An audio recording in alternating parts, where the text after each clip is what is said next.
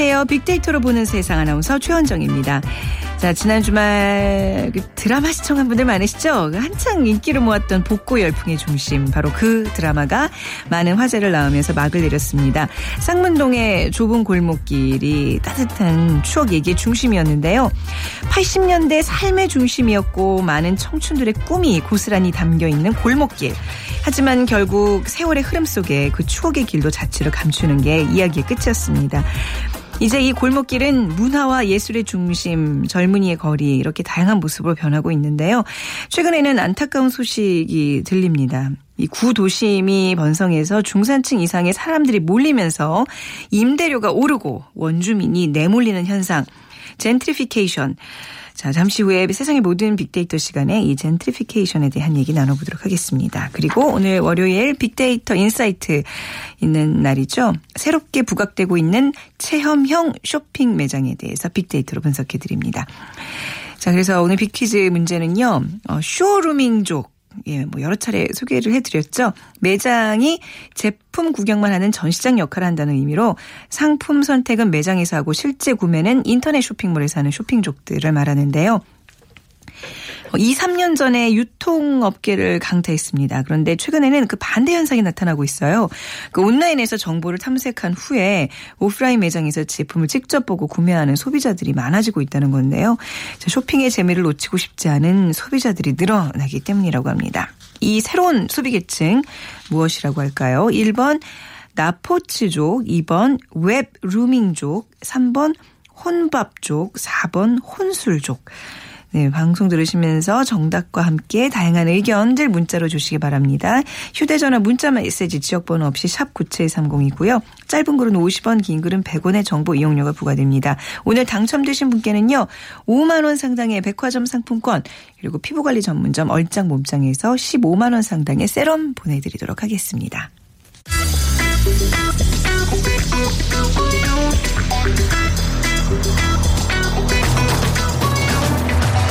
오늘 여러분이 궁금한 모든 이슈를 알아보는 세상의 모든 빅데이터.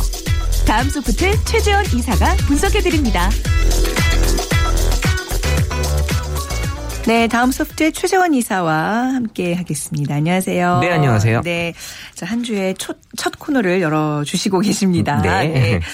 자, 오늘 젠트리피케이션이라는 얘기를 해볼 텐데요. 이제 최근에 지난주 수요일에 홍대에 가서 점심 약속에서 점심을 먹는데 거리가 한산한 거예요. 그렇죠. 그래서 이제 같이 갔던 사람들끼리 아, 이 상권이 이렇게 다 죽네. 이게 결국 모두가 다 함께 공멸하는 길인데 참 이거 안 좋다. 뭐 이런 얘기 했는데 이제 그게 지금 젠트리피케이션이에요. 그죠? 그렇죠. 네. 그 홍대가 사실 네. 이렇게 될지는 정말 몰랐는데요. 음, 네. 이 구도심이 번성해서 임대료 가 오르기 때문에 또 원주민이 그래서 내몰리는 현상으로 지금 어 정의가 내려져 있는데요. 네. 이 젠틀이란 말이 이제 신사를 뜻하는 말이거든요. 젠틀맨 할 때그 그렇죠. 젠틀이요. 네. 그래서 이 본래는 그 낙후 지역에 그 외부인들이 들어와서 지역이 이제 활성화된다라는 이제 좋은 측면이 전 세계적으로 많이 있는데 네. 어, 우리나라에서는 조금 이제 부작용 측면에서 많이 이제 접근이 돼 있고요. 음. 최근에는 그 외부인이 유입되면서 그 본래 거주하던 원주민이 사실 밀려나는 이런 현상이 우리나라에서 음. 지금 많이 어, 벌어지고 있는 거고 네. 이 젠트리피케이션은 일단 그 임대료가 저렴한 도심에 어 자리 잡고 있는 그런 그 갤러리나 음. 공방 그리고 소규모 카페 어 우리 소위 얘기하는 그런 어떤 어 아기자기한 그런 그런 네. 공간들이 어 많이 이제 생기고 있었는데 음. 이후에 이 상점들이 이제 입소문을 타고 유명해지면서 요새 또 그런 어떤 아기자기한 것들 많이 또 좋아하시는 분들이 맞아요, 많아서요. 맞아요. 네네. 그래서 유동 인구가 늘어나면서 이게 또 이제 거대 자본 또 음. 대규모 프랜차이즈들이 이제 그 건물을 사거나 또 입점하려고 임대료가 이제 치솟게 되면 네. 결과적으로 이제 기존에 거기 계셨던 자리 잡고 계셨던 그런 상점 주인들은 그 임대료를 낼 수가 없죠. 음. 그게 감당할 그냥 수 없죠. 그냥 치솟는다는 게 뭐 조금씩 오른다는 게 아니라 정말 어마어마하게 갑작스럽게 오르는 거죠. 왜냐하면 이제 그 네. 건물을 그 거대 자본들이 이제 네. 사버리니까 네. 어 결국에 이제 그 그분들이 이제 임대료를 음. 높게 올릴 수밖에 없는 예. 그래서 이런 것들이 이제 2000년도 이후에 서울 같은 경우 보면 이제 서촌 그리고 네. 이제 홍익 어, 홍대 주변 네. 그리고 이제 망원동, 음. 상수동, 경리단길, 삼청동,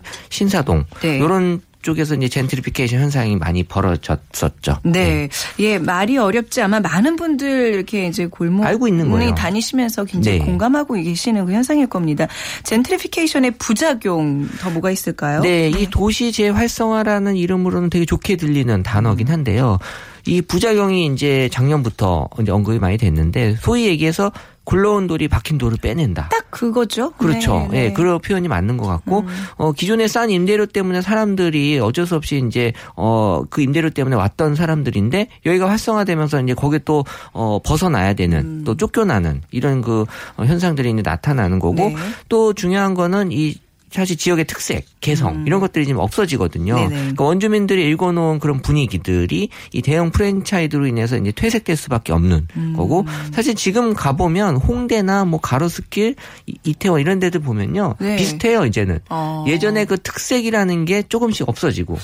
그러니까 다 이제 있는 프랜차이즈들이 이제 다 들어와 있는 그런 어. 현실들이 돼 있다 보니까 개성들이 이제 없어 보이는. 그렇죠. 홍- 그냥 어디서나 볼 수 있는 뭐 모 제과점, 모 커피숍 그렇죠. 이런 게 쫙 다 깔려 있는 거잖아요. 네, 홍대 같다. 이런 느낌들을 이제 사람들이 어. 못 갖는 거고. 그래서, 네. 어, 사람들의 이제 관심들이 이제 점점 좀 높아지기 시작했어요. 그래서 2014년부터 14년부터요? 예, 기사화 됐고요. 어, 네. 그래서 이제 이 젠트리피케이션이라는 단어를 사람들이 잘 몰랐을 뿐이지 네. 아마 이런 것들에 대한 어떤 사람들의 어떤 우려 이런 것들은 SNS 상에서도 어, 이제 올라오고 있고 많이들 느끼고 있었습니다. 저희가 작년 이제 2015년 1월 1일부터 이제 빅데이터로 보는 세상 방송을 했는데 네. 그때 이제 초반에 많이 다뤘던 게 이런 골목길 상권. 상권들 그렇죠. 뭐 요즘 트렌드를 알려면 여기 가야 되고 네. 한창 그게 이제 붐이었을 때 그 방송을 했는데 이게 벌써 1년밖에 안 지났는데 이렇게 젠트리피케이션 지금 얘기를 하고 있어요. 요새는 정말 참 급변하는 거예요. 네.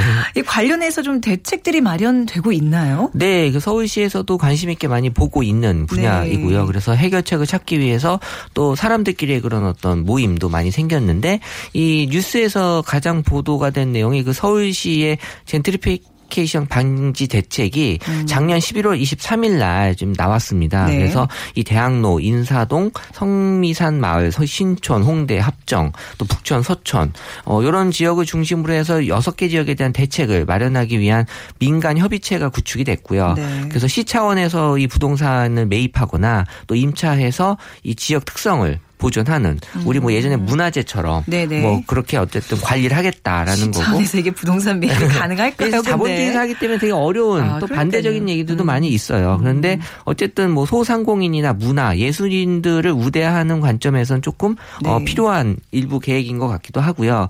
그래서 많이 언급되는 동네는 지역은 역시 홍대가 제일 높게 음, 올라왔고요. 그리고 네. 서촌, 그 다음에 이제 또 부산에서도 그 보수동의 그 헌책방 음, 골목 네, 네. 이런 얘기들이 지금 올라왔는데 또 최근에 작년부터 이 성수동이라는 지역이 지금 뜨고 있다고 해서요. 네. 이 성수동 관련돼서는 여기 이제 송동구에서 이 젠트리피케이션 대응 부서를 이제 신설을 해서 이제 관리를 시작하려고 하고 있습니다. 어, 네. 그러니까 이게 뭐 이렇게 골목길 상권이 일찍 뜬 곳일수록 이 젠트리피케이션이 좀 빨리 오는 그런 어떤 그 그게 있는 게 그렇죠. 아니라 그 트렌드가 있는 게 아니라 보니까 한꺼번에 다 지금 모든 이런 뜨고 있는 상권들이 동시에 이런 현상이 일어나고 있는 거잖아요. 네, 지금. 왜냐하면 네. 거대 자본들이 네. 이제 어 다발적으로 이렇게 한꺼번에 들어가기 때문에 음. 또 이게 또 그 유행이 지나가면 또 때를 놓치면 안 되기 때문에요. 네. 어 그래서 이제 동시다발적으로 이런 지역들이 이렇게 다 들썩이는 것 같아요. 그러니까 사실 뭐 서촌이나 경리단길 이런 데는 최근에 막 사람들이 관심을 가졌는데 여기도 벌써 이런 현상이 일어난다는 거는 너무 생명이 짧은 거 아닌가요? 그렇죠. 네. 저도 이 주말에 경리단길에 네. 한번 가봤는데요. 제가 그 전에 갔던 경리단길 느낌 많이 없어졌고요. 네. 지금도 이제 공실 또 많이 음. 또 여전히 공사하는 곳들도 많이 있긴 한데 네. 어뭐 임대합니다 이런 간판 지금 이렇게 내 건 데도 많이 있고요. 네. 그래서 뭐 이런 지역에 대한 관심들이 사실 서울시에서 가장 빠르게 성장한 곳이 말씀하신 대로 서촌이었어요. 음. 한400% 언급량이 이제 급증한 곳이 어 서촌이었고 그리고 이제 이태원이 이때 경리단길 네. 그다음에 이제 홍대는 원래 전통적으로 되게 어 많은 사람들이 좋아했던 네. 어, 동네이기 때문에 핫플레이스이기 때문에 그래서 이제 오래 전부터 좋아했던 동, 그 지역은 이제 홍대, 가로수길 요런 음. 순서로 2013년도부터 서천 그리고 2014년도에 이태원 네. 이렇게 이제 지역적인 특색이 있었고 어, 어 지금은 이제 문제는 홍대예요, 홍대. 네. 홍대가 지금 이제 가보시면 아시겠지만 어 완전히 이제 썰렁 있어요. 썰렁하다는 느낌? 네. 네. 그런 것들을 이제 많이 사람들이 느껴요. 그러니까 그외 주차장 골목 있잖아요. 네. 거기에 주차한다는 게 말이 안 되잖아요. 홍대는 주차한다고 생각하면 안 되죠. 주차 되더라고요, 이제. 어, 점심 시간에요. 네. 그러니까 이 홍, 이 홍대 주변으로 한 합정동, 뭐 음. 상수동, 이런 데들이 지금 다 같이 네. 이제 건금량이 높아지면서 어, 그런 현상들이 이제 보여지고 음. 있는 것이고 네. 이 겨울철 비수기라서 공실이 없다라는 얘기가 아니라 실제 상권 자체가 지금 많이 어, 죽어 있다. 그리고 네. 사람들 주머니들이 가벼워져서 또 사람들이 이제 그 예전만큼의 그런 어떤 소비 지출이 이루어지지 않기 때문에 네. 어, 지금 더한 더하게 지금 사람들이 힘들어하는 것 같고요. 네. 어쨌든 지금 텅빈 가 게들 많이 이제 보여지기 시작하면서 어, 기존에 이제 서촌 같은 경우는 더 빠르게 지금 사람들에게 떴다가 바로 지는 현상들이 이제 네. 벌어지는 거라는 음. 거고요. 그 다음 에 경리단계도 사실 더 떠야 되는데 어떻게 보면 벌써 죽나 이런 느낌이 음. 드는 것 같고 어 이런 것들이 이제 예전보다 더 급격하게 사람들의 어떤 심리나 또 전반적인 사회 분위기, 소비 현상들이 이제 빨리 변한다라는 그런 생각들이 네. 들어요. 네. 결국 이제 어떤 그렇게 들어서는 대기업 자본에 대한 원망들이랄 그 원성들이 더 높아지지 않나 싶은데 그러니까 그렇게 좀 잘 나가던 아기자기한 그야말로 사람들의 어떤 그 욕구를 좀 충족시켜줬던 그런 작은 가게들은 그러면 지금 다 어디로 가고 있어요? 그러니까 사실 핫플레이스가 네. 언제부턴가 골목 상권이다라고 네. 얘기할 정도로 왜 골목이지라고 봤을 때는 사실 뭐 요새 사람들이 워낙 유니크한 걸 좋아하기 때문에 그럴 수도 있다라는 생각도 음. 들었는데 어, 또 이런 관점에서 분석을 해보면 사실 기존의 이태원 가로수길 홍대 같은 경우가 워낙 임대료가 비싸다 보니까 네. 거기서 오래전부터 그 어, 장사하시던 그 상인들이 그 옆에 골목으로 임대료가 네. 싼 곳으로 이제 가다 보니까 그또 단골집도 따라간다고 이제 거기 또 계속 네, 여전히 네. 사람들이 어, 찾다 보면 이 골목 상권이라는 게 그래서 어, 음. 어, 뜬 이유 중에 하나가 될 수 있는 거고요. 네.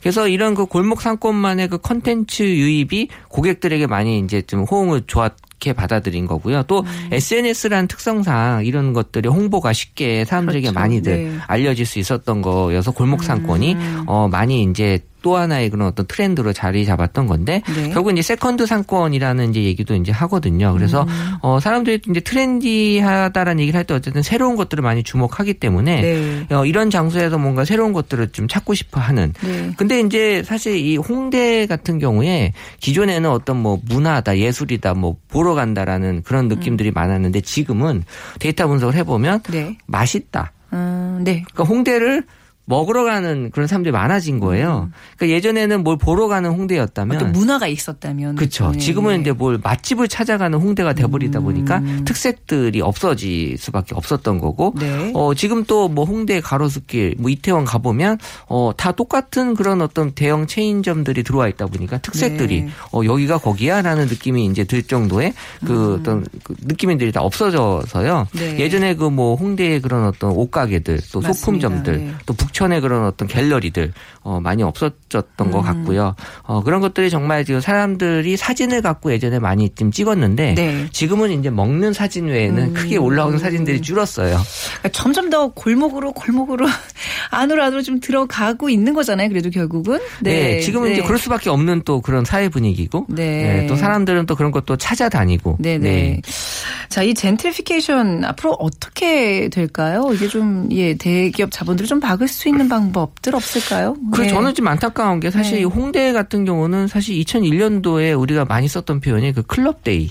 아, 요즘 또 있어요? 없어요. 그러니까 없어요. 그게 이제 없어진 지가 2011년도에 어. 없어졌거든요. 아, 그렇게 오래됐나요? 네. 아니, 기억 안 나세요? 그러니까 아예 저는 시작도 네. 같이 못했어요. 네. 아, 저도요. 그래서 네. 남들은 이제 홍대 클럽 간다라고 해서 되게 부러워했던 음, 때가 있었는데 네. 이게 이제 벌써 사람들에게 홍대라는 게 뭐 맛있는 거 먹으러 가는 그런 음. 이제 어, 장소가 돼버렸던 거고 어, 결국엔 이제 맛있다로 모든 것들이 이제 다 통일이 되는 네. 그런 지역의 특색들이 이제 없어지는데 이 젠트리피케이션 같은 경우는 이이 프랑스 같은 경우는 상가 최소 임대가 9년이래요. 아, 그러니까 네. 최소한의 어떤 보장해주는 그렇군요. 게 있는데 네, 네. 우리나라 같은 경우는 이제 그게 좀안 우리나라는 한 얼마 뭐 1, 2년인가요? 그렇죠. 뭐 길어야 뭐 2년 예. 또 3년 이렇게 되는 음. 거기 때문에 결국 유럽에서는 그 작은 동네 가게를 이제 지키려고 하는 또 사람들 또 모임들이 많이 있고 그래서 이제 유럽 같은 데 가서 아름다운 그런 풍경들이 많이 맞습니다. 있다. 네. 또 음. 어, 이런 것들에 대해서 또 좋아할 수밖에 없는 분위기가 되는데 어쨌든 이 작고 오래된 단골집을 가진다라는 게 어떻게 보면 권리일 수 있거든요. 네. 예, 우리에게 지금 없어지는 게 단골집 같은 음. 게 느껴지고 있어서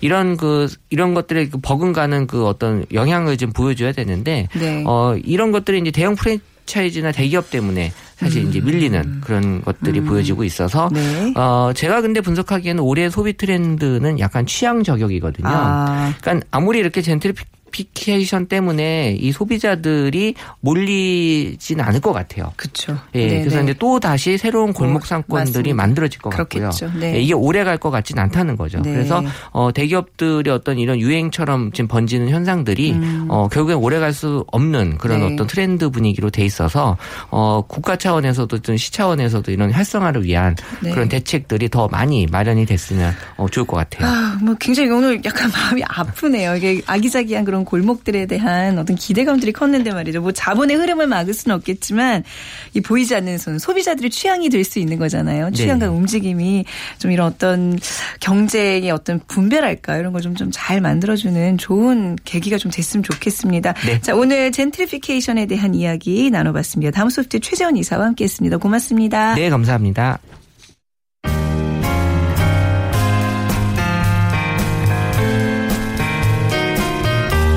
미래를 예측하는 힘, 세상을 보는 새로운 창, 빅데이터로 보는 세상.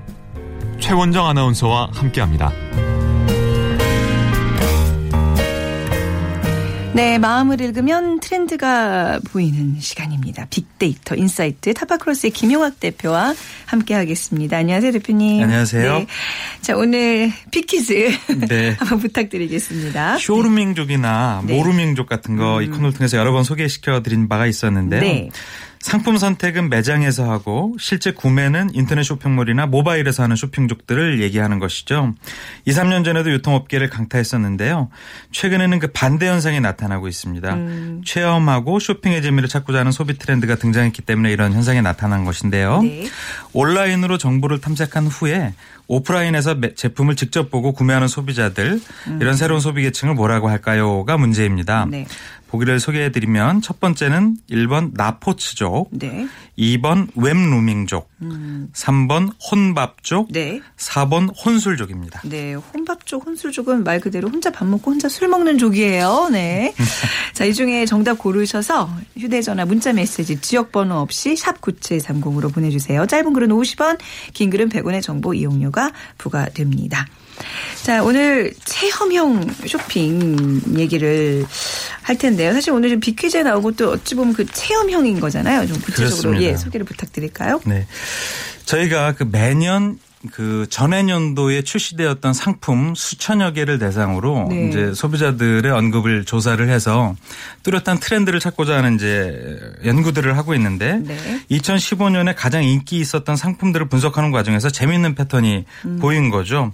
어, 일반 소비재 외에 체험형 매장과 연관된 어, 언급량이 굉장히 늘어나고 있는 겁니다. 네. 그래서 어, 체험형 쇼핑 형태가 두드러지고 있는데 이런 얘기는 결국 기업들이 소비자를 대상으로 체험형 마케팅을 하고 있다는 얘기이기도 합니다. 네. 그럼 체험이라는 것이 왜 소중하냐 하면 사람들은 보통 들은 것의 20%, 본 것의 30% 그리고 보고 들은 것의 50%를 어, 기억한다고 해요. 네. 그럼 보고 듣고 경험한 것의 70% 정도까지도 이제 기억할 수 있다는 건데 네. 이 기억한다는 즉 기업의 브랜드를 기억한다는 것이 어.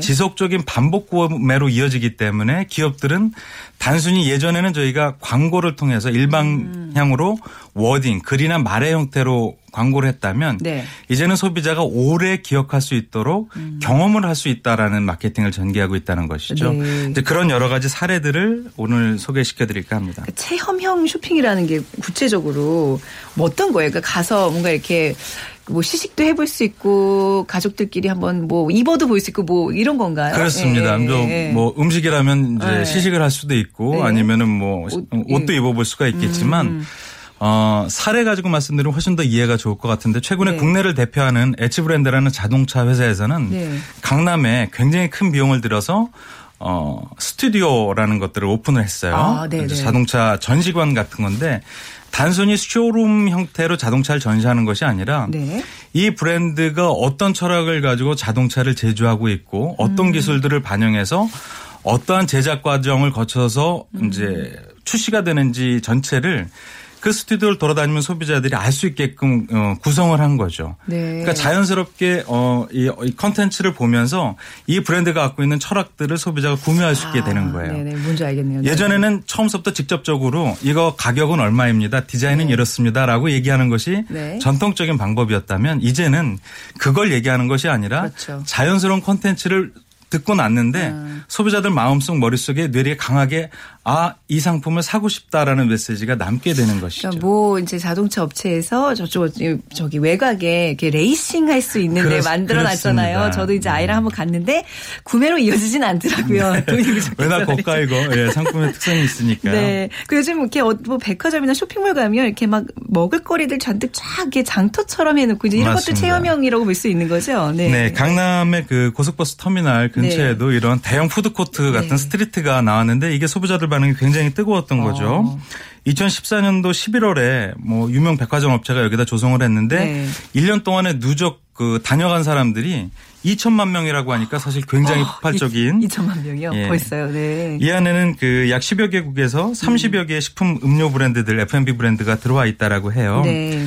그런데 실제 이렇게 구성되는 것만 많은 것이 아니라 소비자들의 얘기를 살펴보니까 네. 그 인기가 가늠할 수 있을 정도로 나왔어요. 다들 이렇게 뭐 신나겠죠. 요즘 또 이제 SNS 통해서 뭐 어디 가서 뭐 먹었다 이거 찍고 올리는 게 유행이니까. 맞습니다. 그래서 거기 가면 정말 소재가 풍부하잖아요. 그래서 이 어, 대형 푸드코트가 음. 있는 지명 유사한 인근에 있는 것을 가지고 저희가 탐색을 해보니까 네. 센트럴 시티와 연관된 그 어, 담론의 네. 추이가 11% 이상 증가한 거예요. 그래서 그 안에 맥락을 살펴보니까 음. 네. 이제 상품의 어, 어떤 브랜드의 관점에서 혹은 이런 얘기가 나오고 있는 미디어 채널의 분석 관점에서 뚜렷한 이제 변화가 있었는데요. 네. 채널 분석을 해보니까 블로그에서의 상승률이 무려 86%로 나왔습니다. 네. 이게 무슨 의미냐 하면 블로그라는 거는 사람들이 자신의 일상을 일기처럼 쓰고 있는 형태가 그렇죠. 강한데 네. 즉 광고나 이벤트의 영향을 상대적으로 덜 받는 미디어 채널인데 음. 여기서 언급량이 높게 나온다는 거는 자신이 여기에서 느낀 좋은 감성들을 공유하고자 하는 얘기가 많다라는 맥락으로 살펴볼 수가 있는 것이죠. 음. 네네. 그래서 자발적인 소비자의 입소문일 가능성이 높고 또 그러다 보니까 영향력이 절대적으로 크고 음. 실제 맥락을 살펴보면 소비자들 사이에서 이 장소가 대형 푸드코트 street가 굉장히 사랑받고 있다라는 것이에요. 네. 그 실제로 어떤 내용 때문에 사랑을 받는지를 저희가 조사를 해봤는데요. 네.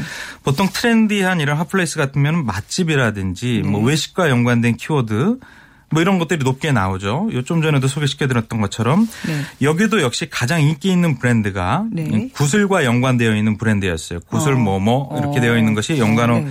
1위로 나왔습니다. 이거 외에도 여러 가지 뭐 콩을 재료로 한 것이라든지 아이스크림 브랜드라든지 네. 아니면 좀 매콤한 요리 같은 것들이 굉장히 인기를 얻으면서 연관어 상에 나왔는데 재밌는 것은 인테리어와 여행과 연관된 연관어가 굉장히 상위에 나왔다는 거예요. 맛집과 관련돼서 왜 인테리어와 여행이 나오죠? 그렇습니다. 네. 그러니까 소비자들이 맛집에 가서 네. 특정 메뉴에 관한 맛만 얘기하는 것이 아니라 음. 그곳을 장, 그 장소를 꾸며놓는 브랜드 어, 분위기 자체가 어. 소비자한테 굉장히 어필했다는 얘기예요. 네. 그래서 블로거들이 새로운 맛에 대한 경험뿐만 아니라 이 외식 업체의 인테리어가 이 공간의 분위기가 어떤지에 대한 얘기들이 굉장히 높게 얘기가 되고 있었고 음. 또이 안에 들어가 있는 여러 맛집 외, 어, 외식 브랜드들 이 해외에서 이미 인기를 끌고 있는 브랜드들이 런칭이 되었다는 네. 것이죠. 그러니까 그 해외 여행을 통해서 외국 현지에서 그 브랜드를 맞아요. 경험한 사람들이.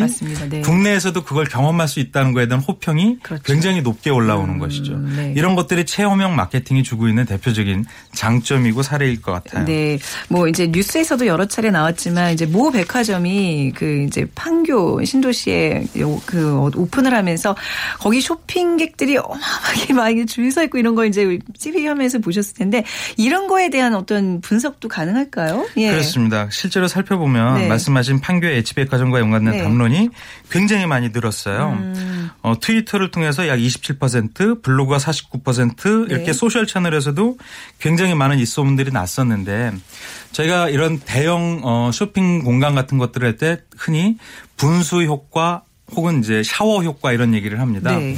소비자들의 흥미를 많이 끌 수 있는 것들을 최상위층에 입점시켜 놓는다면 네. 소비자들이 거기부터 가서 분수를 타고 내려오는 것처럼 쇼핑을 할 수가 있고요. 아니 그 샤워를 하는 것처럼 아. 최고 상위층서부터 내려오면서 할 수가 있죠. 네. 또 반대로 밑바닥서부터 올라가면서 쇼핑할 수 있게 만드는 것들을 분수 효과라고 하는데 음. 네. 아마 이 유통업체는 분수 효과를 노린 것 같아요. 네네. 그래서 그 지하에 가면 네. 정말 보기 힘들 정도로 유명한 네. 여태까지 보지 못했던 유명한 외식 브랜드들이 거의 대부분 입점이 되어 있어서 예. 그런 것들이 또 입소문이 많이 난 거죠. 거기 가면 이러이러한 브랜드가 있더라. 음. 네. 정말 맛있더라. 이런 브랜드 이런 소문이 나면서 음. 전체적인 쇼핑을 견인할 수 있는 이런 네. 형태가 나왔었죠. 네. 그러니까 이제 좀 그동안 보지 못했던 거, 그런 호기심, 어떤 다양성을 좀 건드리는 어떤 체험 공간이란 얘기네요, 결국. 그렇습니다. 네. 자, 그리고 이렇게 실내 어떤 쇼핑 공간들 좀 몇 군데 이제 짚어주셨는데 이런 거 외에 좀 소비자들 사이에 인기가 있는 거리가 있다면 우리 음. 이제 앞서서도 젠트리피케이션 얘기하면서 좀 마음 아파했었는데 네. 좀 이렇게 새롭게 뜨고 있는 거리들이 있을까요? 최근에 네. K문고라는 대형 서점을 가보셨는지 모르겠는데요. 네. 안에 가면 예전에 없던 새로운 모습이 나왔습니다. 수십 미터에 달하는 네. 이 책상이 놓여져 있고 수십 명이 하나의 책상에 앉아서 책을 보게 돼요. 어, 그래요. 어. 어, 이 서점에 이제 자주 가시는 분들은 예전과 네. 달리 들어가자마자 그 나무 소재의 냄새가 납니다. 향나무 냄새 같은. 네. 그 책이라는 것은 조용한 분위기에 앉아서 어, 활자로 되어 있는 것을 읽는 것이 어떤 느낌을 준다라는 것들을 느끼게끔 네. 하는 것이죠. 네, 네. 이런 것들이 집에 와서도 꼭 어, 휴- 휴대폰 같은 모바일 device가 아니라 네. 그냥 활자로 되어 있는 문자책을 보면서 책을 즐길 수 있는 음. 그런 뭐 공간을 만들어 줄 수도 있고요. 또 어떤 맥주 회사에선 작년에 작년 여름에 약 3만 명 정도를 모아놓고 페스티벌을 했습니다. 네. 그러니까 맥주와 페스티벌이 직접적으로 연결되지는 않는데 그 페스티벌을 통해서 이 맥주 회사가 전달하고 싶어하는 어떤 감성을 소비자한테 전달한 거죠. 네. 그럼 그 페스티벌에 참석했던 약 3만 명은 맥주를 그 맥주를 통해서 연상되는 이미지들을 오랫동안 간직할 수가 있는 거예요. 네. 그러니까 이런 형태의 사례가 있기도 하고요. 네.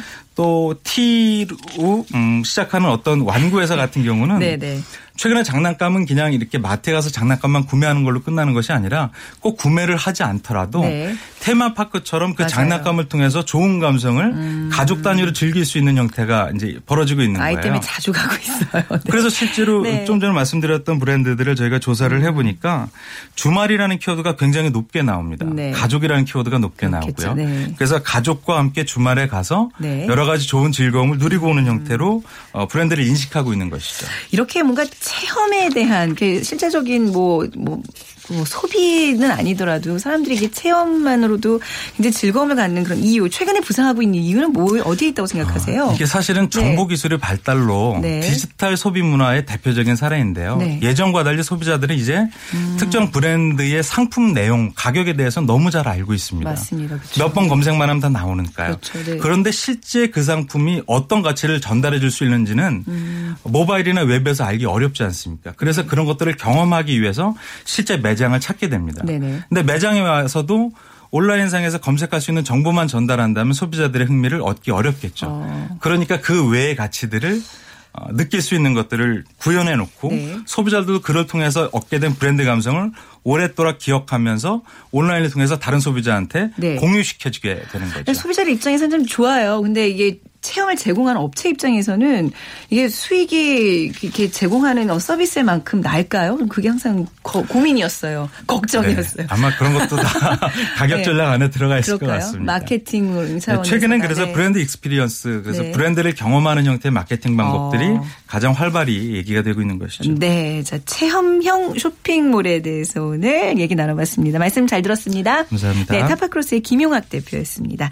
자, 오늘 정답은요 webrooming 족입니다. 4619님 충분한 온라인 정보를 모아서 오프라인에서 살림 장만해온 아내 덕분에 결혼 10년 만에 작지만 우리 집을 장만했습니다. 알뜰 살림 똑똑한 구매 울 아내를 사랑할 수밖에 없는 이유랍니다. 이렇게 현명한 소비를 또 실천하고 계시는 분들이 계시네요. 화장품 교환권 드리고요. 9338님 대학교 2학년입니다. 궁금하고 어려웠던 시사 문제를 쉽게 풀어주셔서 이해도 잘 되고 재밌습니다 하셨어요. 네 계속해서 네, 꾸준한 청취 부탁 드리겠습니다. 문화상품권 드리도록 하겠습니다. 자 빅데이터로 보는 세상 월요일 순서 마무리하고요. 내일 오전 11시 10분에 다시 찾아뵙겠습니다. 지금까지 아나운서 최원정이었습니다. 고맙습니다.